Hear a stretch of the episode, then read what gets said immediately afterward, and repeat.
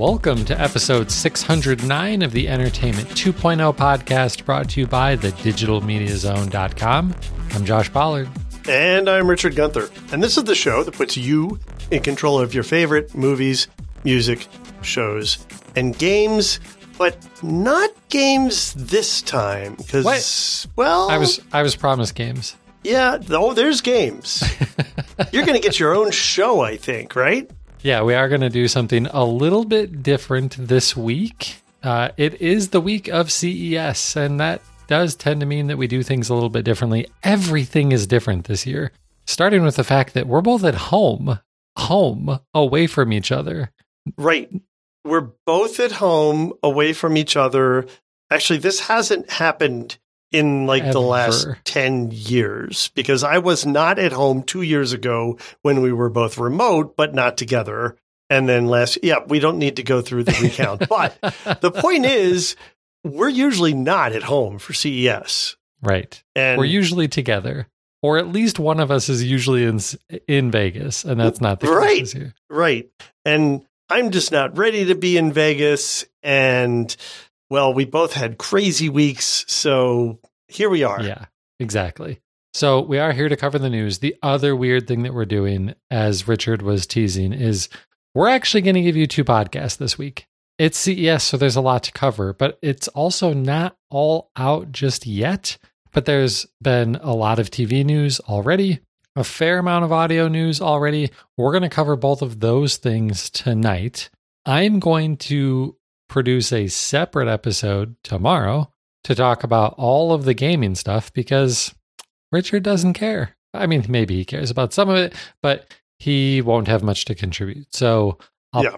probably do that one solo. Yeah, I'm totally about, taking the night off. Yeah, yeah. So that one will be focusing on the gaming monitors, the new laptops, and all the other cool stuff coming out related to gaming as a separate episode. So uh, as is another usual thing with our C E S episodes, we are not going to do any listener feedback this week. But if you want to send us some for next week, you can email us at entertainment twenty at the digital media zone dot com. And with that, we will dig into what is, of course, always the the highest priority thing for us to talk about from C E S, and that is televisions. Yep. And unfortunately, we aren't going to see any of them since we're not in Vegas. I know. That that is the thing that kills me. As I was going through all the news, I'm thinking, normally, we're here and able to talk about how amazing something looked. And we just don't know. Well, and not to be a downer, but I think if there was ever going to be a year that we were not in Vegas to see the T Vs, we picked the right year. And I'm not trying to be a jerk or, or or play down any of the things that we're going to talk about, but a lot of the stuff this year is incremental. It's incremental, exactly. It, it, it's a little bit better than last year. None of the the major companies really have like major new things. There's a couple of quirky ones, but no huge groundbreaking things. Last year we had Q D OLED. We had a little bit more information about micro L E D. Mini L E D was becoming a much bigger thing. There's no huge thing this year, but a lot of nice improvements that you would expect. So we will start with L G. I think we're just going to keep starting with L G every year until another company gives us a reason to start with them instead. Yeah, fair enough. Because L G still makes the best T Vs that normal humans can buy. So they do actually have one kind of new thing. It, uh, it, it is a new series. It is the M three series. And the M line, I don't even know that it's a line. I think it's really just one T V. It is a ninety-seven inch OLED, which I think, I didn't dig in and, and fully research, but I think that's the biggest consumer available OLED ever announced. Mm. I think. OLEDs yeah, don't typically get super huge. So it's big. It's really big.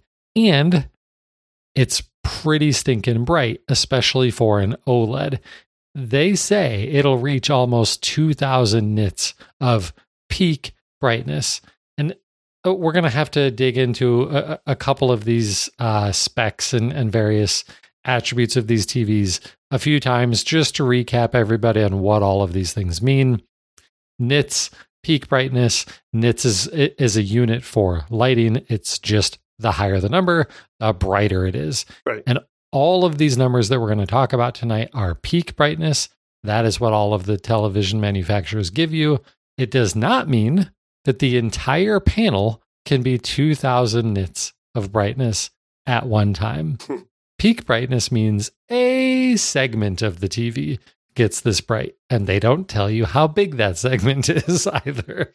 So it's not always the most useful thing, but it is at least, uh, it's the closest thing we have to doing apples to apples comparisons between all of these T Vs. Yeah. The other thing that I feel like we often don't get enough information on, at least not consistently across brands, is the contrast ratio, because peak brightness is great, but I, I think unless you understand what that contrast ratio is for, okay, peak brightness, then what does that mean in terms of darkness? Now, in OLED, it's going to be amazing because off is off, right? Right. But when we get to L E Ds with mini or L C Ds with mini L E D lighting and stuff like that, then that really matters. Yeah, exactly. Uh, because if the contrast ratio isn't really high and other technology things don't come, aren't done to alleviate some of the problems with L E D T Vs, you end up with a really bright white thing and then like gray, shadowy stuff right next to it when it should be black. And that's why we love o- OLED T Vs, because as Richard said, OLEDs, if it needs to be black, they just turn the pixel off. It doesn't get blacker than off. And so, so a bright, you know, the brightest white pixel next to a pixel that's off, that's basically infinite contrast. It's not actually, but you know, practically speaking. So anyway, ninety-seven inch OLED with two thousand nits peak brightness is much higher than a regular OLED T V than we've seen in previous years. The other cool thing about this is that it's a, other than power, it's a wireless T V. They are broadcasting, and maybe that's not the right word, but it, they are streaming the video and audio signal to the T V from a separate discrete signal box, they're calling it. So you plug all of your streaming boxes and video game consoles and all that stuff into this signal box that can be positioned somewhere else in the room. And then the box is wirelessly streaming a four K one hundred twenty hertz signal to the T V. I don't know what technology they're using for, to, they're using to do that, but that's impressive. Yeah, that's awesome. That's that's really amazing. I mean, I'm blown away by my Samsung frame that has all of that going through a tiny little fiber. Uh, this is going through the air. Exactly. So that's really cool. Uh, but as is the case with most of the really cool brand new things that you've never seen before at C E S, we don't know how much it's going to cost, and we can guess it's going to be a lot. And this will not actually be a consumer level T V. So a cool, cool idea. Maybe something we'll see in a couple years' time on actual consumer priced T Vs. So coming back into the, to the real world of, of, of T Vs that you could actually buy. Everything is just one digit higher with L G this year. Uh, so that means that the higher end, uh, you know, the, the real world flagship T V from L G on the OLED side is the G three, replaces last year's G two. It's supposed to be up to seventy percent brighter than last year's G two and might achieve up to about eighteen hundred nits of peak brightness, which is still really bright for an OLED. Like most OLEDs that that we're talking about nowadays, they're in the like nine hundred nits range for the good ones. So this is still way brighter, way brighter than before. It, and and C net is reporting that it might be brighter than some of the Q D OLED T Vs that we talked about last year. And the main difference with Q, QD being quantum dot OLED T Vs that were announced last year, they're brighter than OLED T Vs and don't uh, don't uh, probably aren't as susceptible to burn-in as OLED T Vs are. So potentially brighter than last year's Q D OLEDs, but still probably not going to be brighter than this year's latest mini L E D T Vs that we're going to get to in a little bit. The G three, sticking with uh, roughly the same sizes as last year, it'll be available in fifty-five, sixty-five, and seventy-seven inch sizes, all very common. No prices on any of this stuff. They'll be coming in the spring. Also, new version of the C-series, the C three. David Katzmeier over at C net said, it, it can't really tell a difference from last year's C two. They're not even really talking about massive spec jumps here on the C-series. That's maybe disappointing, but the C two was the right.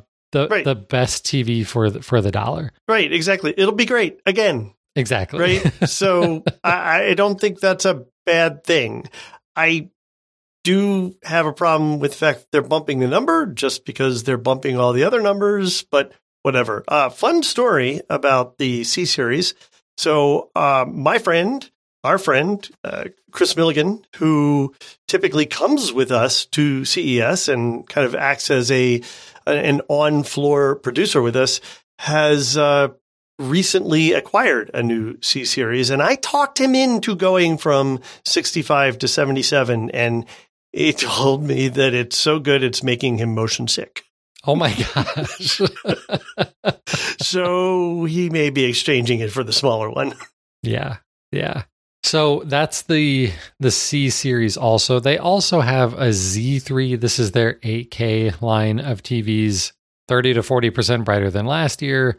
Available in seventy-seven and eighty-three inch models, but n- nothing has changed on, on my opinion, on eight K T Vs I- until we're to the point where there's lots of eight K content and you're realistically placing one hundred inch or bigger T Vs in your house. There's no point in getting an eight K T V. So there's not really much else to say about these eight K T Vs. And that's interesting, right? Because we're at another year. This is probably the fourth year at least when we've said that it's not time to buy an eight K an eight K T V yet. No, still not, still not. And we're going to get to T C L in a little bit. T C L still shipping seven twenty p T Vs while we're also talking about eight K T Vs. It's yeah. amazing the world we live in. So that's L G. Let's jump over to Samsung. Samsung Like it, it doesn't get more iterative than than what Samsung is doing this year. Their T Vs, basically lots of software that they're trying to use to improve things. And so Samsung T Vs are still really good. Their, their uh, Q D OLEDs, their mini L E D based T Vs, they're still really good. They're just not going to be dramatically better than last year, at least from a hardware perspective. However, their coolest thing that they've been showing for a few years is micro L E D. And micro L E D is the technology that we think will someday surpass OLED as the the supreme technology in terms of of picture quality. And the reason for that is it, it works in a very similar way to OLED in that it's individual pixels that that are lighting themselves and can be turned off, just like OLED. The problem is that it's really difficult to do. It's really difficult to make them really, really small. And when it's that difficult, it also means it's really friggin' expensive. So what I think is one of the weirdest things about the announcement from Samsung, announcement about a T V, they said, it's the world's smallest and most affordable micro L E D screen. When has anybody ever had an announcement that they were happy about making the world's smallest television? It's perfect for your bathroom. Uh, yeah, at seventy-six inches. So they do have this technology now, uh, but they're still not talking prices and, and all of that. And it's like, this is still going to be tens, many tens of thousands of dollars. So they're moving in the right direction. But like last year's micro L E D T Vs, some of them were one hundred forty thousand dollars. So this still is nowhere near consumer ready technology in terms of pricing. But we'll keep watching and keep waiting to see what Samsung is going to do with this. Isn't this pretty much the same thing as the crystal L C D from Sony? I believe it is. I think that that's the where, again, every pixel is its own light source. And I think so, but yeah. I'm not positive. And, and intended primarily, at least initially when they were working on it, for large installations. So exactly. You know. Yeah. The, like this technology from Samsung was first shown, God, it must have been like twenty eighteen, and they called it The Wall because they can turn this technology into an entire wall of a T V, which sounds cool, except that the pixels are still kind of big. They were especially big back in twenty eighteen. They're getting smaller now, but yeah, it's coming. It's coming. So let's move on to T C L, because I... I put T C L up there in, in the group of the big three when it comes to consumer-focused T Vs in the United States especially, because T C L has basically been trying to chase after Samsung its entire existence, essentially. It, it It's trying to flood the market with every possible range of T Vs. I joked earlier that they have a seven twenty p set in the twenty twenty-three lineup. It's true. They also have everything up to eight K. And as we talked about last year, their best T Vs are now using mini L E D. So we talked about OLED, we talked about micro L E D.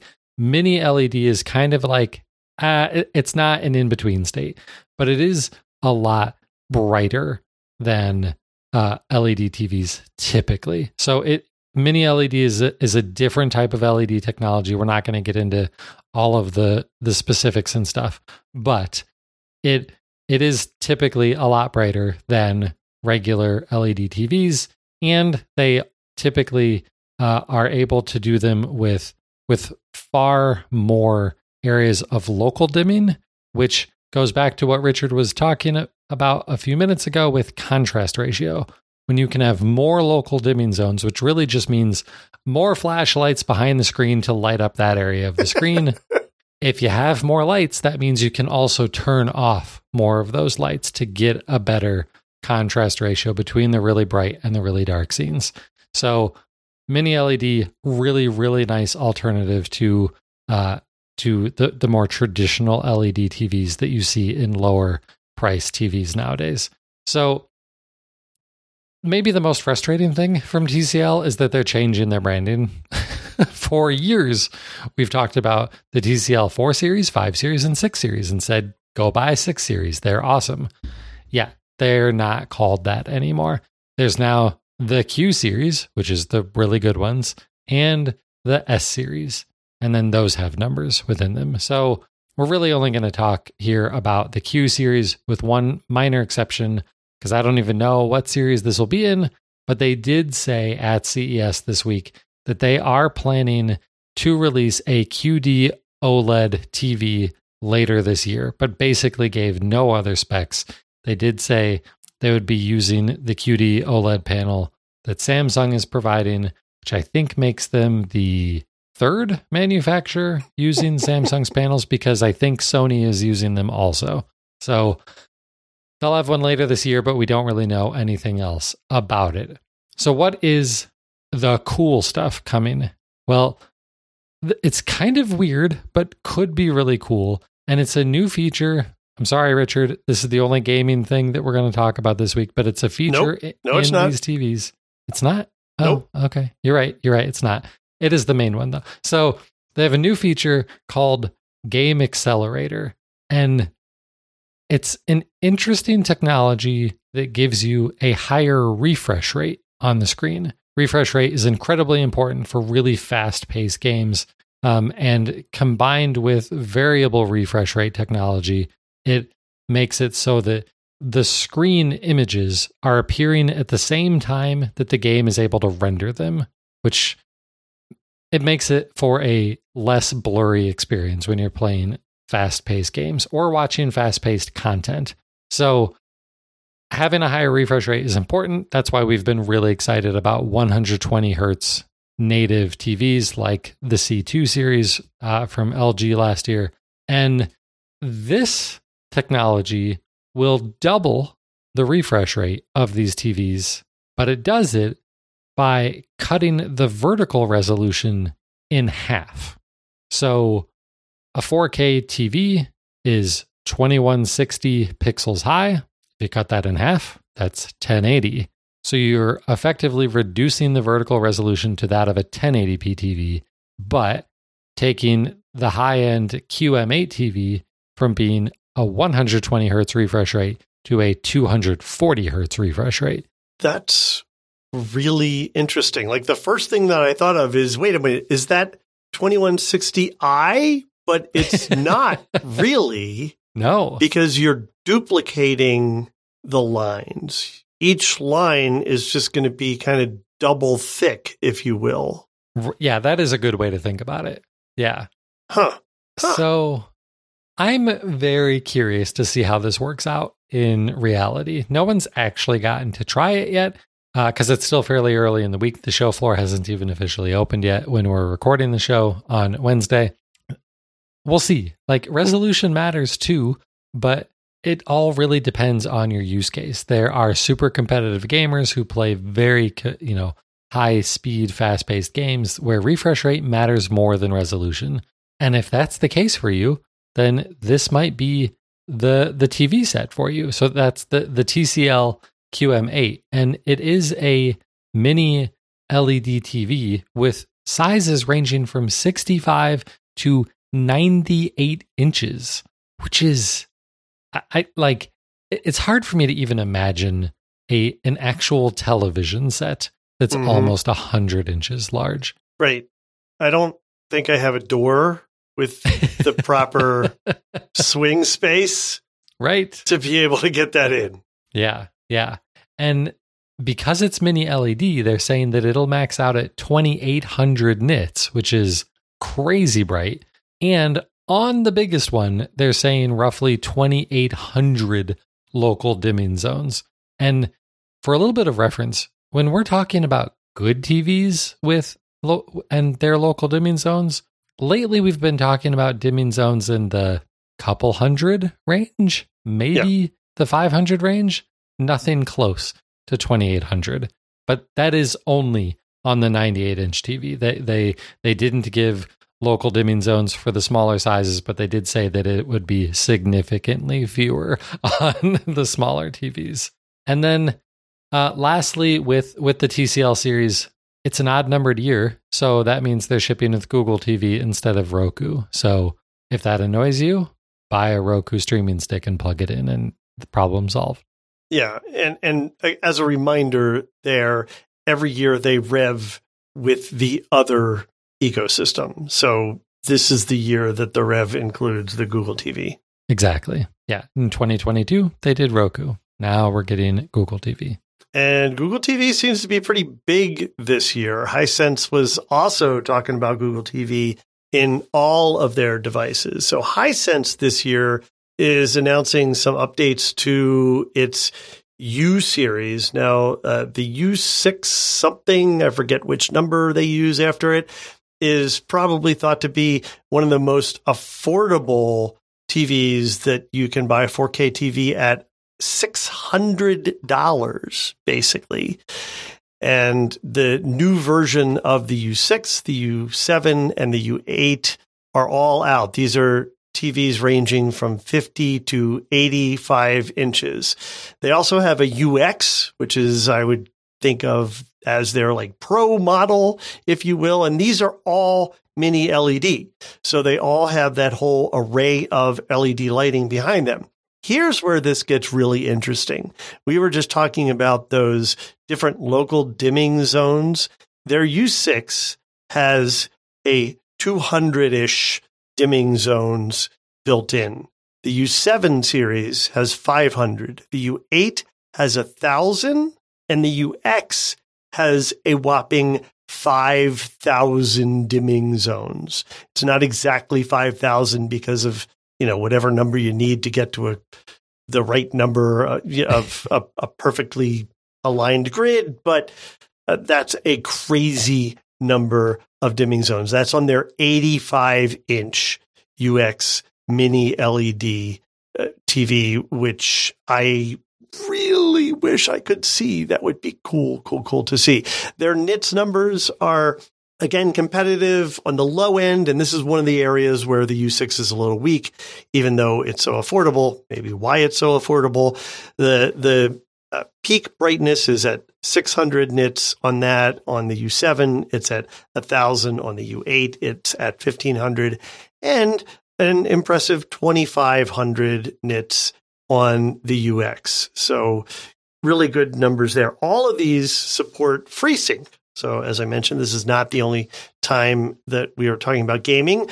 I, too, am mention, mentioning something relevant about gaming. And the seven, eight, and X series offer a gaming rate of one forty-four, which... That's a, it's a really common refresh rate for computer mon- for gaming monitors. Yeah, but doesn't strike me as all that great comparatively, even on their top model, the X series.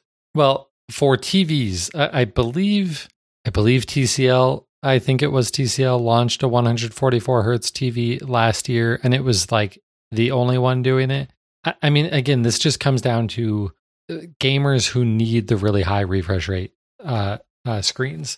And as a point of comparison here, when I do the gaming show tomorrow, there are a couple of gaming monitors now that have refresh rates over five hundred hertz. Right.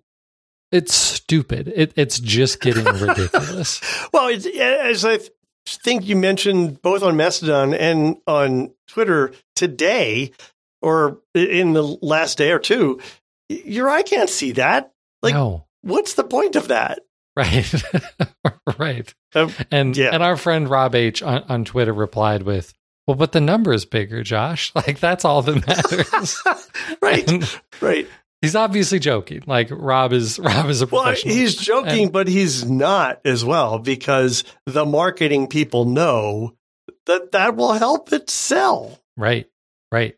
Yeah. If, if it's five hundred hertz, then it's Uh, over twice as good as the two forty hertz T Vs. And yeah, it's it's just like there is a point of diminishing returns, and I don't know exactly what it is in terms of refresh rates and the human eyeball, but it seems like it's got to be in that two to three hundred hertz range, but I don't know for sure. Yeah, if you happen to be someone that understands that eye and brain thing well enough to answer that question for us, write in, let us know. Yeah, I, I compare this exactly the same way that that I talk about eight K T Vs. The human eye cannot see the difference between four K and eight K T Vs unless you are very close or the screen is enormous. And when we're talking about how close and how big, we're talking not comfortable sizes and distances. Again, so, you're going to get motion sick. Yeah, yeah. It's not going to be good for you, man. Remember when you were a kid and sitting on the on the floor playing your video games and your mom said, scoot further away from the T V. Yeah, do that.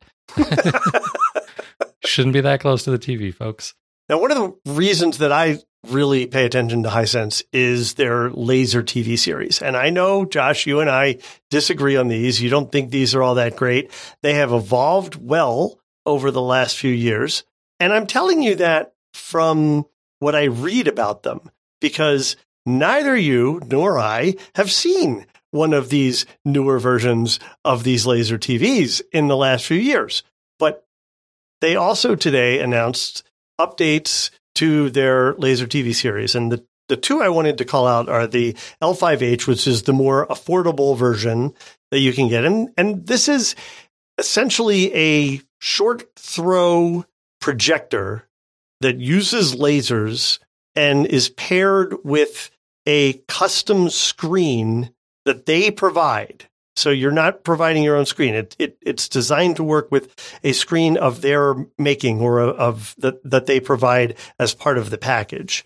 They also have a new higher end version called the L nine H, and this has a three laser system. Now, I am reading that this is the first trichroma laser T V ever, but I could have sworn, I could have sworn that in the past they talked about how their higher end laser T Vs use three lasers, not one laser. So I don't know quite what that's all about, but I really want to see this thing because I still to this day believe that if I ever set up a home theater in my basement at some point in time, it's going to be a laser T V. So we'll see. Well, here's hoping that in twenty twenty-four, we both make it to Las Vegas for C E S. And then we can actually see the next version of the Hisense laser T V. And maybe I'll be convinced by then. Maybe I'm going to do you one better.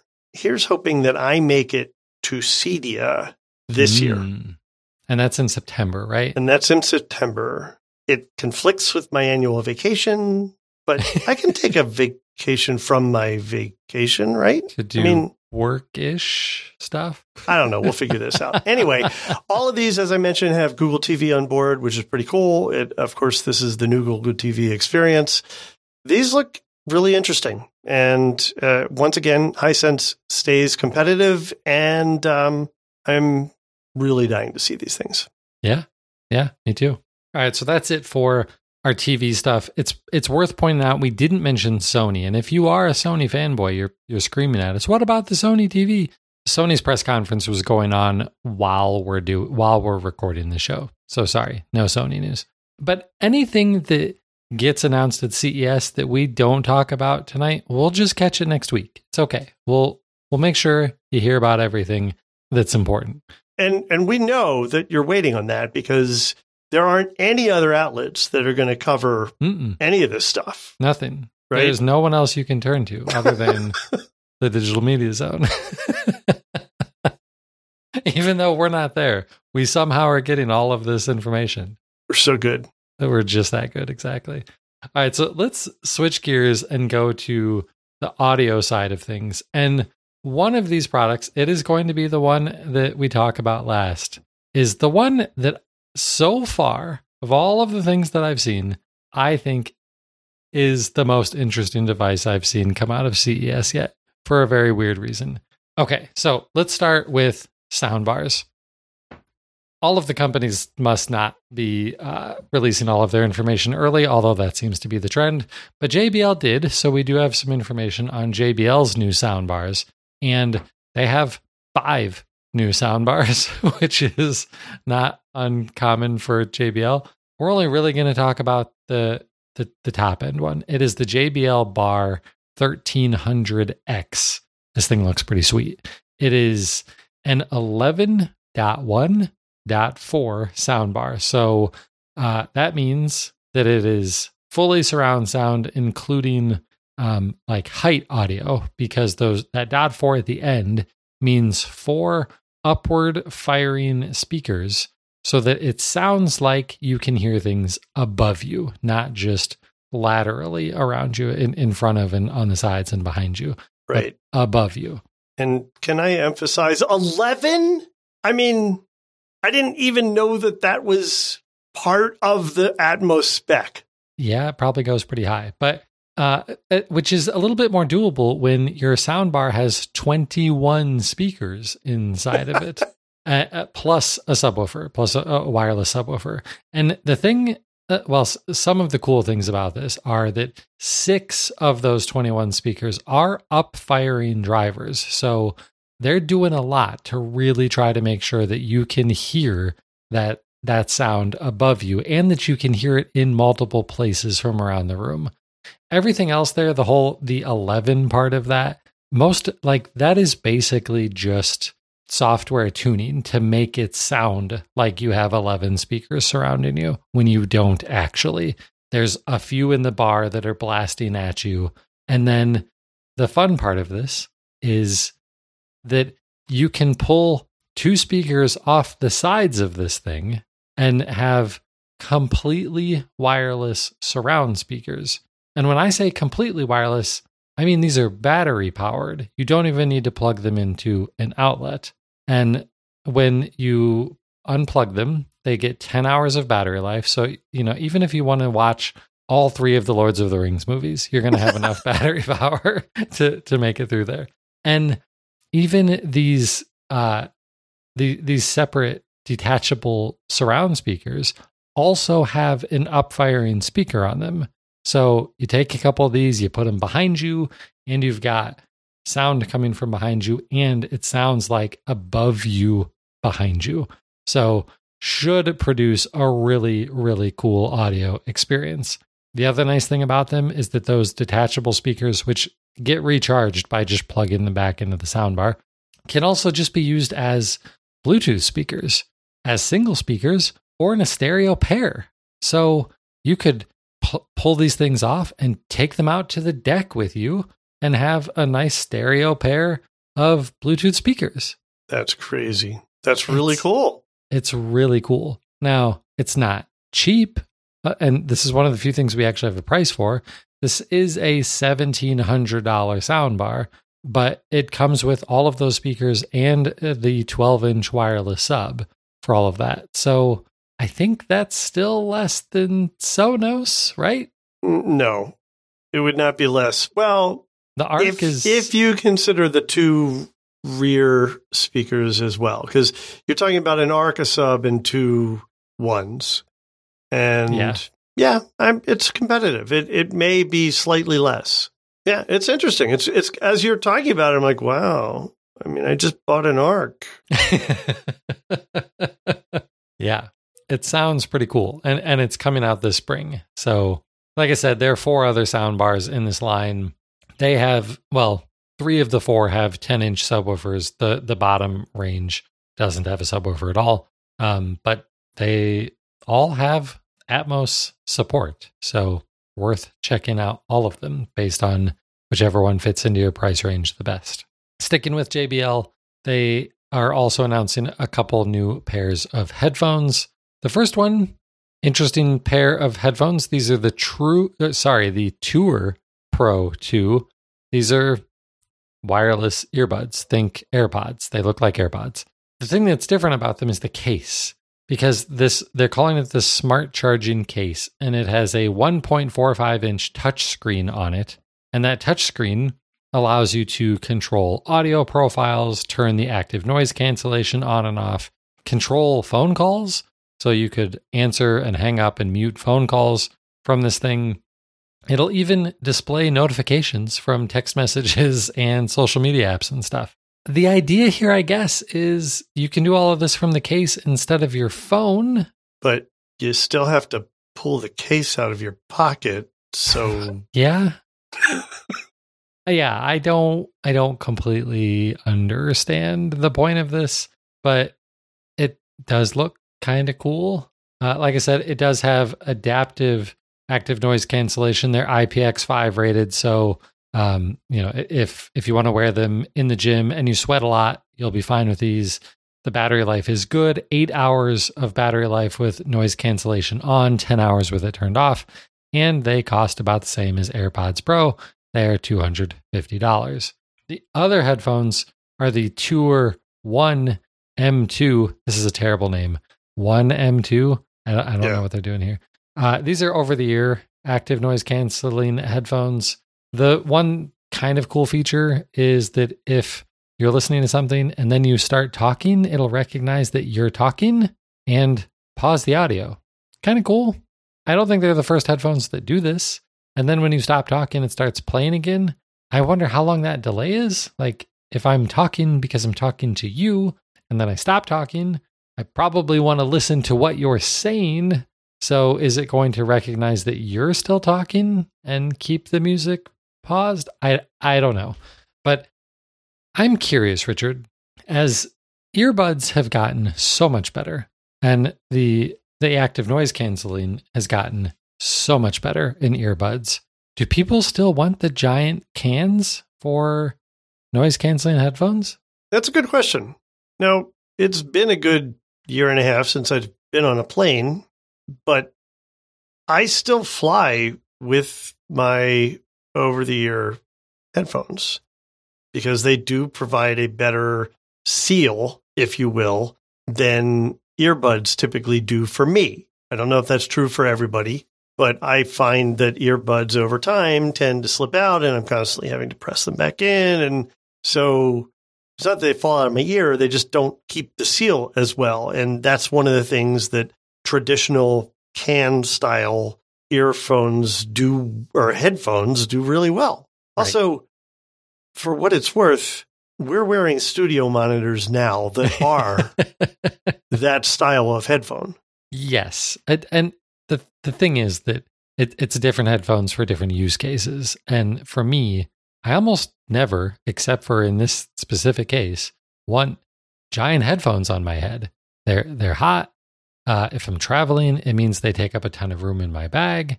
And noise-canceling earbuds have gotten good enough that as long as I have the right tips on and stuff, I can mow my lawn with my Jabra Elite seventy-five T's without like cranking them up to full blast and destroying my ears. And that's pretty good. Yeah, that's impressive. Yeah. So I I wonder how much longer ear, uh, headphones like this are going to be around as earbuds continue to get better and better.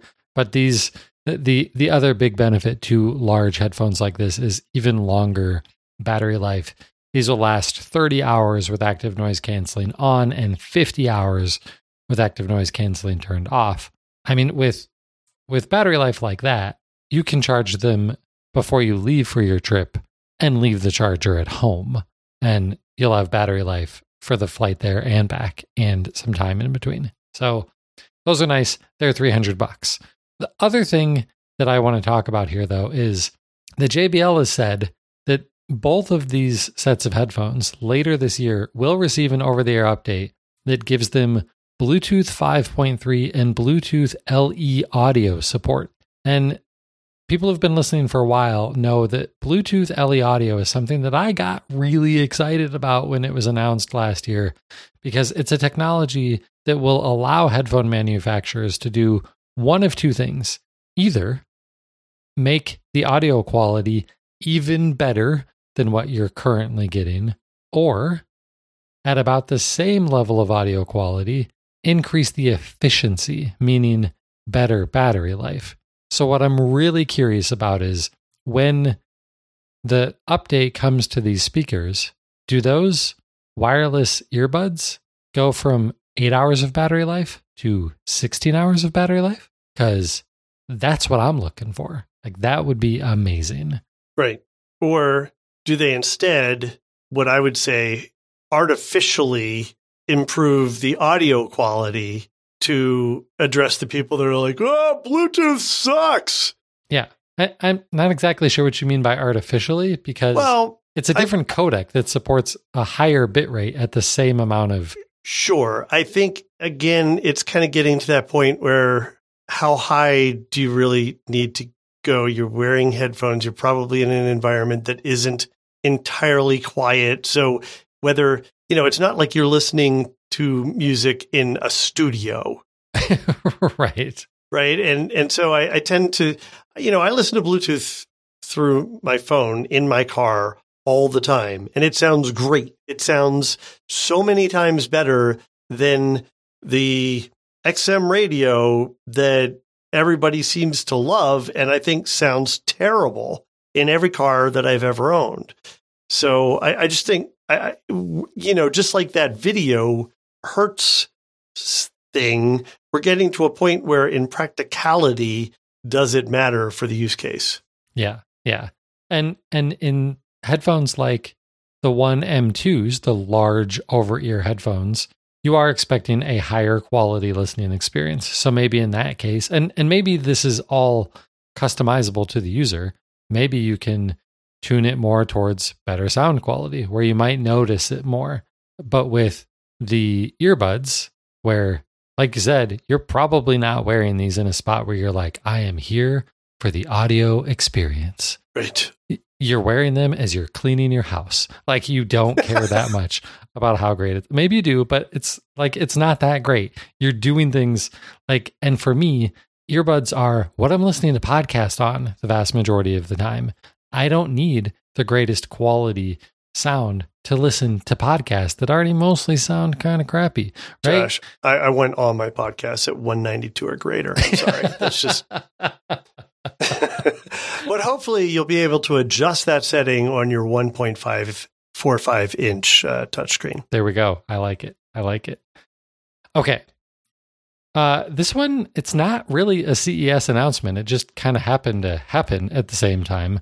Google rolled out an update for Pixel phones, and this is, this is just the January Pixel update, and it's bringing spatial audio to the Pixel six, Pixel six Pro, the seven, and the seven Pro phones. And spatial audio is basically like surround sound, or uh, the, the audio that we were talking about from that J B L uh, soundbar earlier, where you can hear sound all around you, not just on a lateral plane, but above you, below you, that sort of thing.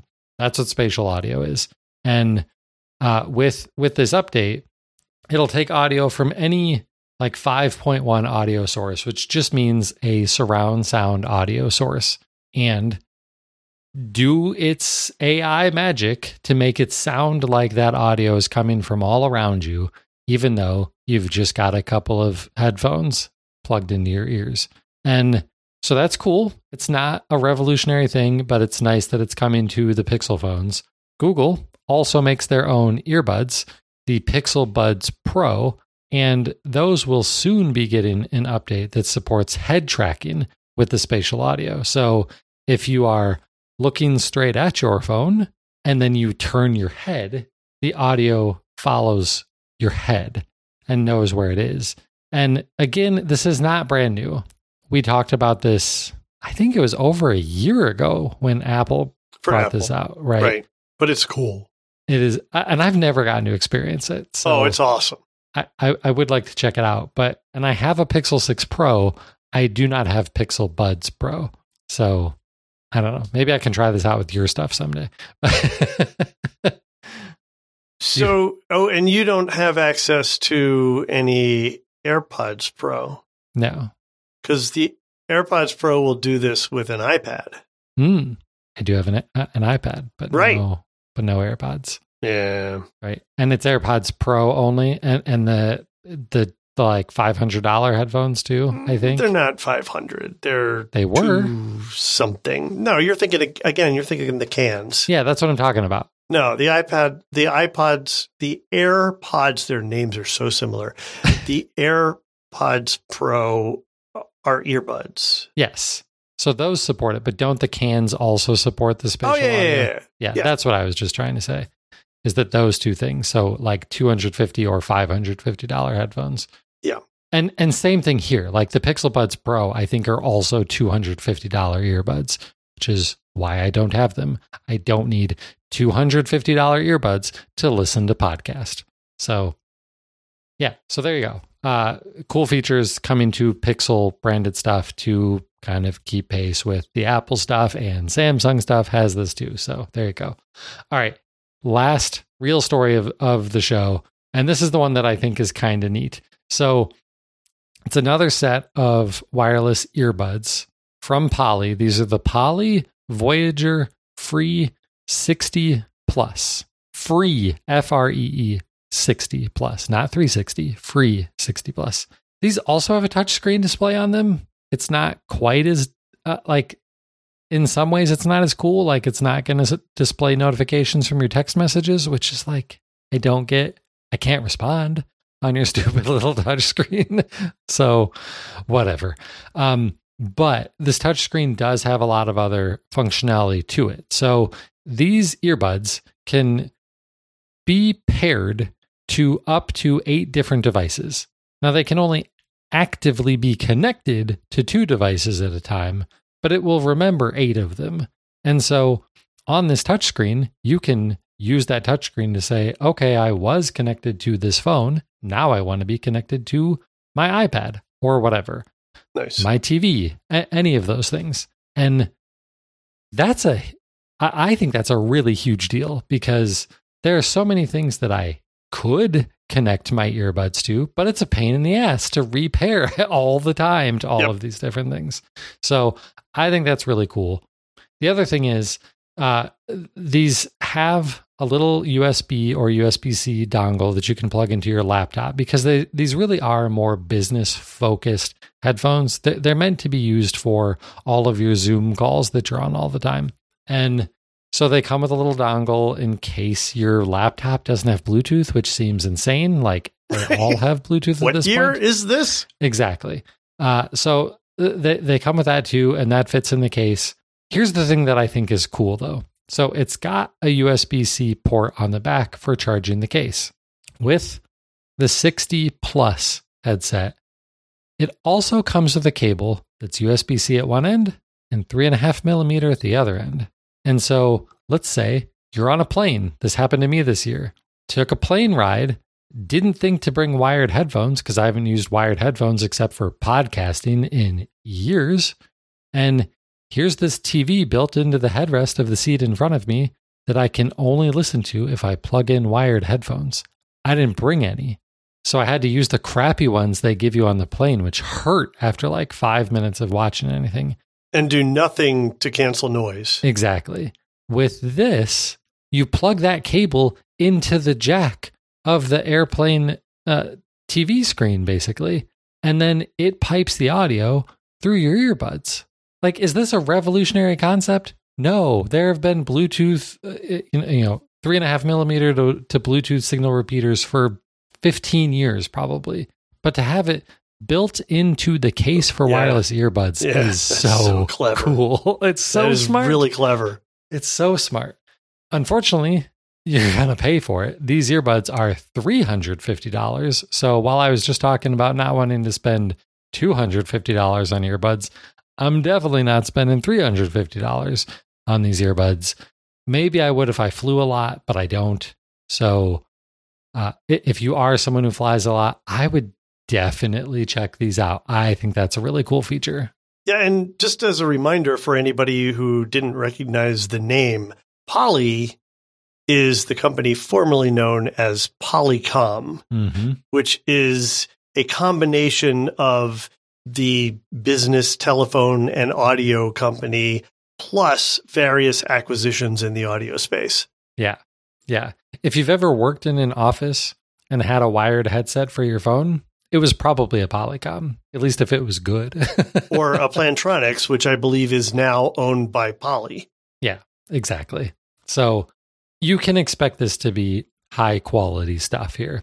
Don't don't be thrown off by the fact that you might not have actually heard of this brand. You probably actually have. So cool. Well, Richard, we don't normally get into what's going on in our entertainment centers, but since we're not doing gaming news this this episode, I think we can do it. So what's been going on in your entertainment center? It's been another month. Pretty That's much. True. So a bunch. I'll try and go fast. So for Christmas, I got the new Sonos Sub Mini, oh. which I have wanted since they announced. I'm very excited about that.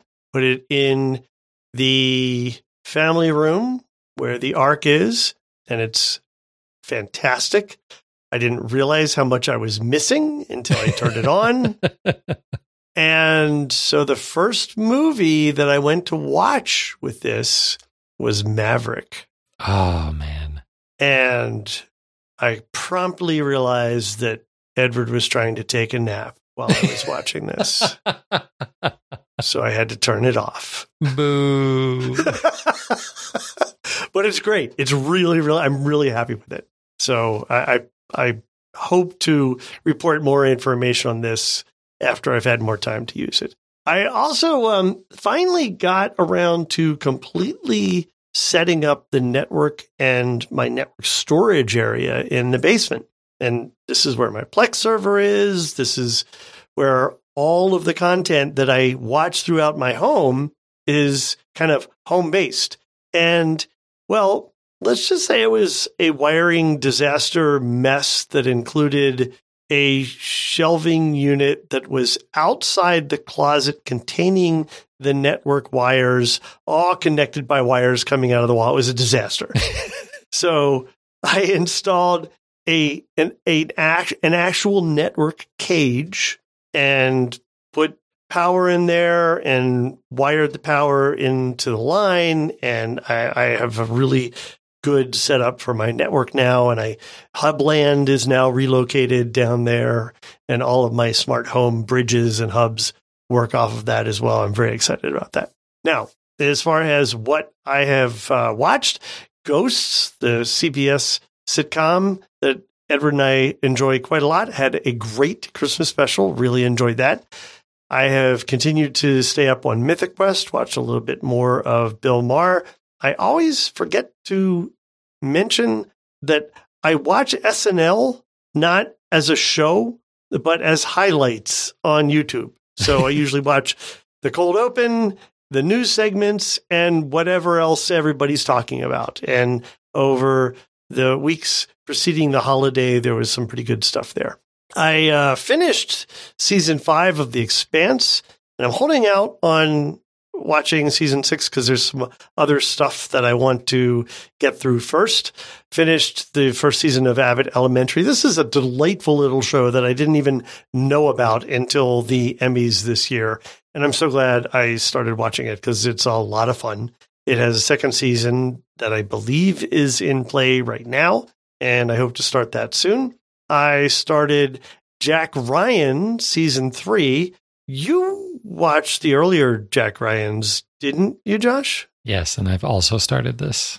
Ah, okay. And are you enjoying it? I'm liking it. I'm loving it. Absolutely loving it. Yeah, yeah. I think it's good. I think it's good. I hope they take this on for a lot more to go. I, I hope we get more seasons out of this because I think they're doing a great job with it. And it's it's just, uh, it, it reminds me a lot of the Bourne movies. Yeah. There's just something going on in every episode that's like, holy crap. Yeah, yeah, exactly. And and the Bourne movies are some of my absolute favorite movies. Yeah, so really, really enjoying this. Also started something on H B O Max. I think this is an H B O Max exclusive called Our Flag Means Death. This is a Taika Waititi spoof. And if you know what I mean, he's the producer in Hollywood that does all this crazy stuff. He did uh, Jojo Rabbit. He did the show that I loved, What We Do in the Shadows, which is a spoof on vampires. This is a spoof on pirates, like pirate ship pirates, Blackbeard and that sort of stuff. And it's hysterical. I'm thoroughly enjoying that. I started two new Marvel things. I started Marvel's What If, which is an animated series that looks at what might happen in the multiverse if certain events had changed. I don't know what I think about this yet. I haven't decided. I'll let you know. Also started Hawkeye, which didn't get a whole lot of media attention, perhaps until the last week or so, unfortunately. Mm-hmm. But um, it, it's a good series. I'm really enjoying it. I'm a couple episodes in, and Edward even watched it with me and was enjoying it. So we'll probably watch that through. And uh, shout out to Jerry, uh, Jeremy Renner. Hopefully he recovers properly from his injuries. That's just kind of nuts. Uh, Disney has a series that they've made out of the National Treasure movie franchise on Disney Plus called Disney Tre- uh, Disney Treasure. Yeah. National Treasure, Edge of History. And I went into this thinking, don't screw this up. Don't screw this up. Because as cheesy as the National Treasure movies were, they were fun. They were enjoyable. And they had some clever twists of history and science and sociology to come up with a, a, a really fun story. They've done a really good job. We've watched the first couple of episodes, and I am thoroughly impressed by what they've pulled off so far. So I'm looking forward to watching more of this. Had a friend over during Christmas, and during that phase, we were watching the last few episodes of Welcome to Wrexham again, just because they're so nice and enjoyable and fun, and uh, had a good time watching those. Oh, right, Christmas. So we decided to watch some random sitcom Christmas episodes. Just went through the different services to see what people had, and I think we watched an episode of uh, Community and an episode of Parks and Rec and an episode of thirty Rock and a couple other things that were just Christmas episodes from the sitcoms of the past. And it was fun. It was kind of fun. Watched a bunch of movies. Glass Onion, thoroughly enjoyed it. Totally recommend it. Top Gun Maverick. I didn't get to see this in the theaters. Everyone was so right. This is exactly the movie that everybody wanted. They did such a good job. I totally rate this the best movie I saw last year. Wow. I, yeah, I really, really liked it. We watched a Christmas movie that we love. It's totally cheesy. Christmas with the Cranks. Watched the movie Black Widow, which didn't really get great reviews. This is a Marvel movie. I enjoyed it. I thought it was a good story. Yeah, it was fine. Yeah. Watched um, Bad Santa. That was weird. It's about twenty years old, I think, now. Maybe not quite that old. It was a weird movie. Really, really weird, but fun. For some reason, I managed to go fifty-seven years in my life without ever seeing the musical Oklahoma. And I've wanted to just because I think it was probably Twister that made me want to see that, because they sing that song, you know, when they're chasing the Oklahoma. When they, yeah, so turns out there's a whole lot of music that all of us probably know that came from this musical, right? That I never knew came from this musical. Also, this was Shirley Jones's, the, the star of the Partridge Family. This was her debut in Hollywood. Oh my gosh. Like crazy. And then finally, on the complete cheese scale, we watched the movie Moonfall on H B O, which is a disaster movie about the moon going out of orbit and coming toward to crash on the Earth, and thoroughly enjoyed it. It it was just a fun, stupid disaster movie, and I recommend it if you love fun, stupid disaster movies. Huh. I was thinking that that was a more serious one, but okay. Interesting. I mean, maybe it tries to take itself more seriously than it is, but it's kind of stupid. Okay. But okay. Recently, I've been watching a lot of news coverage of the procedural House Speaker vote that I knew nothing about in the past.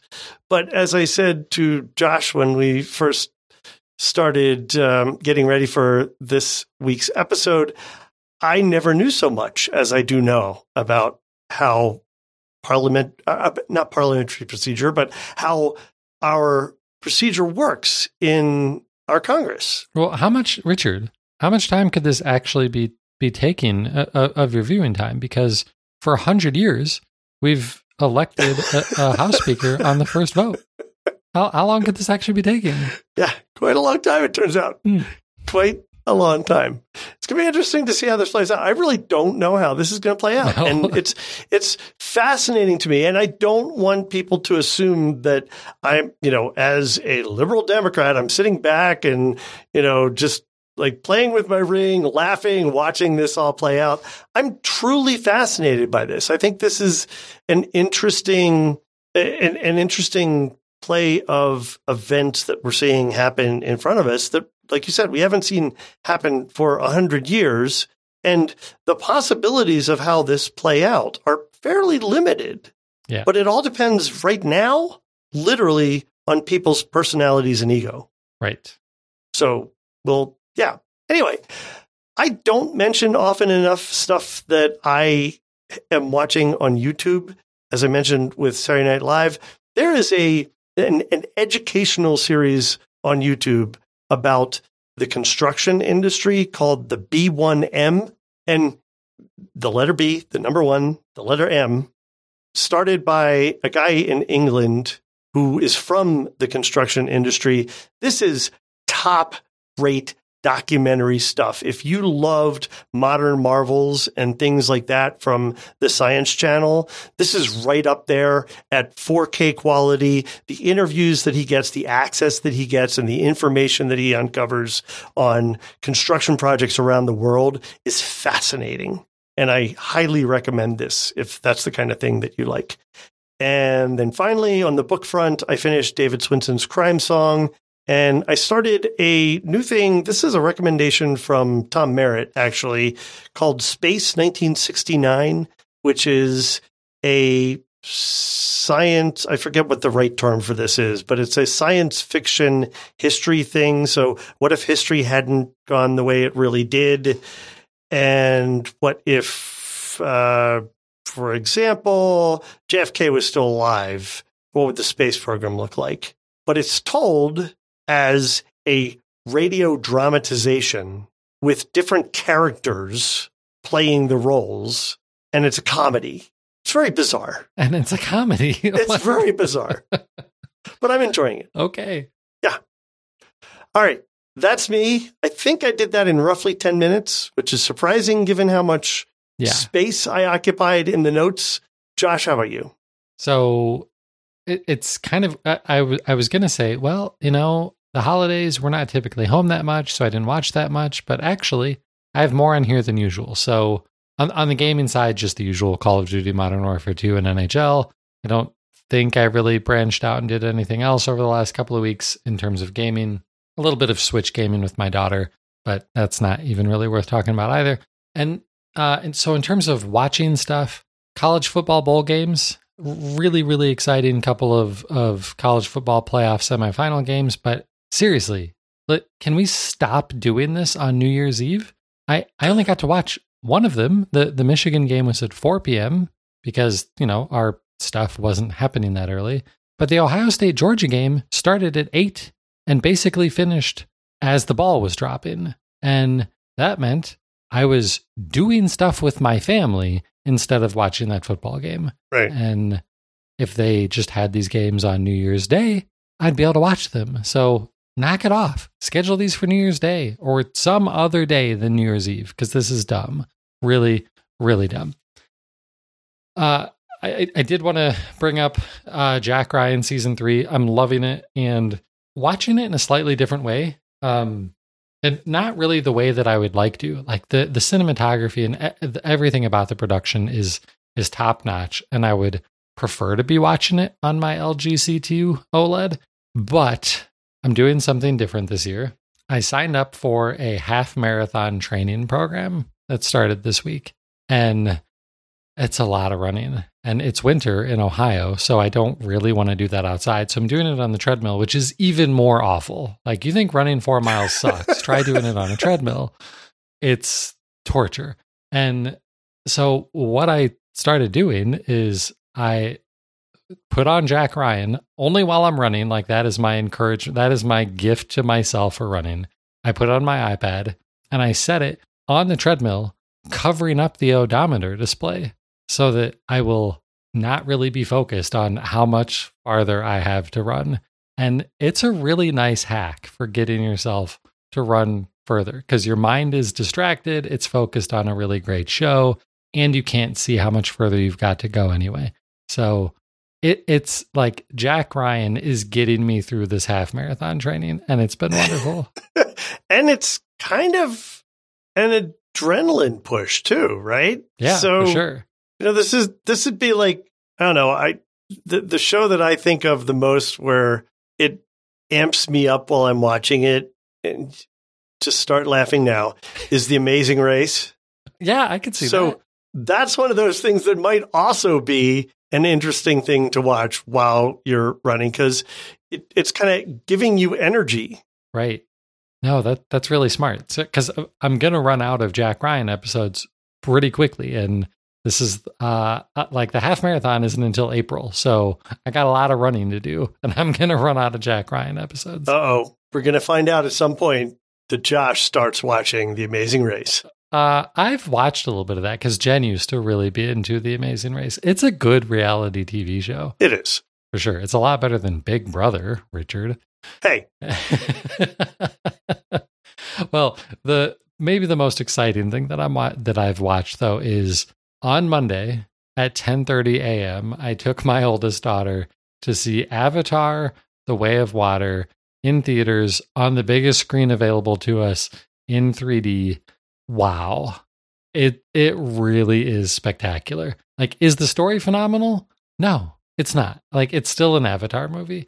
Uh But the visuals are so amazing. And if you if you can see the three D effect of three D movies, it's absolutely worth seeing this one in theaters, because despite the fact that three D T Vs became a lot more popular when the first Avatar movie released, you can't really find three D T Vs anymore.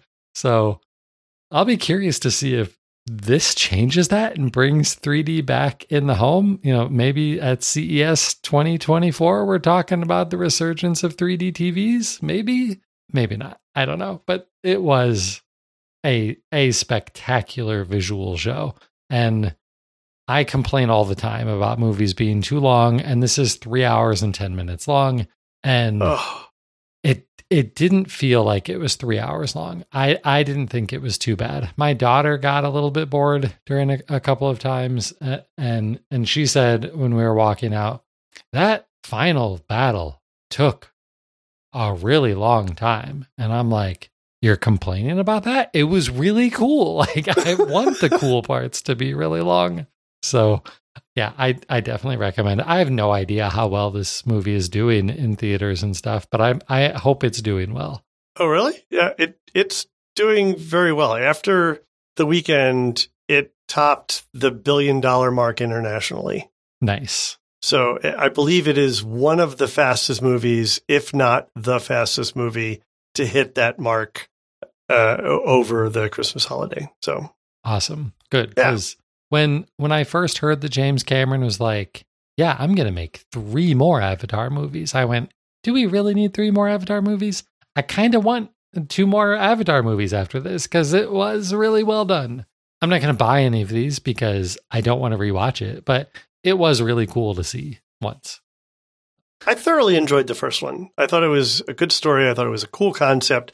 Now that we know the concept, though, I wonder how much it'll draw me in, right? So that's that's what I worry about. And three hours, I worry about three hours. That's just so much. But I will see it eventually, probably at home. Maybe I'll dig out my Pioneer fifty-five inch plasma three D television. There you go. The three D version that I bought specifically after seeing the demos at C E S of Avatar on the three D version of this.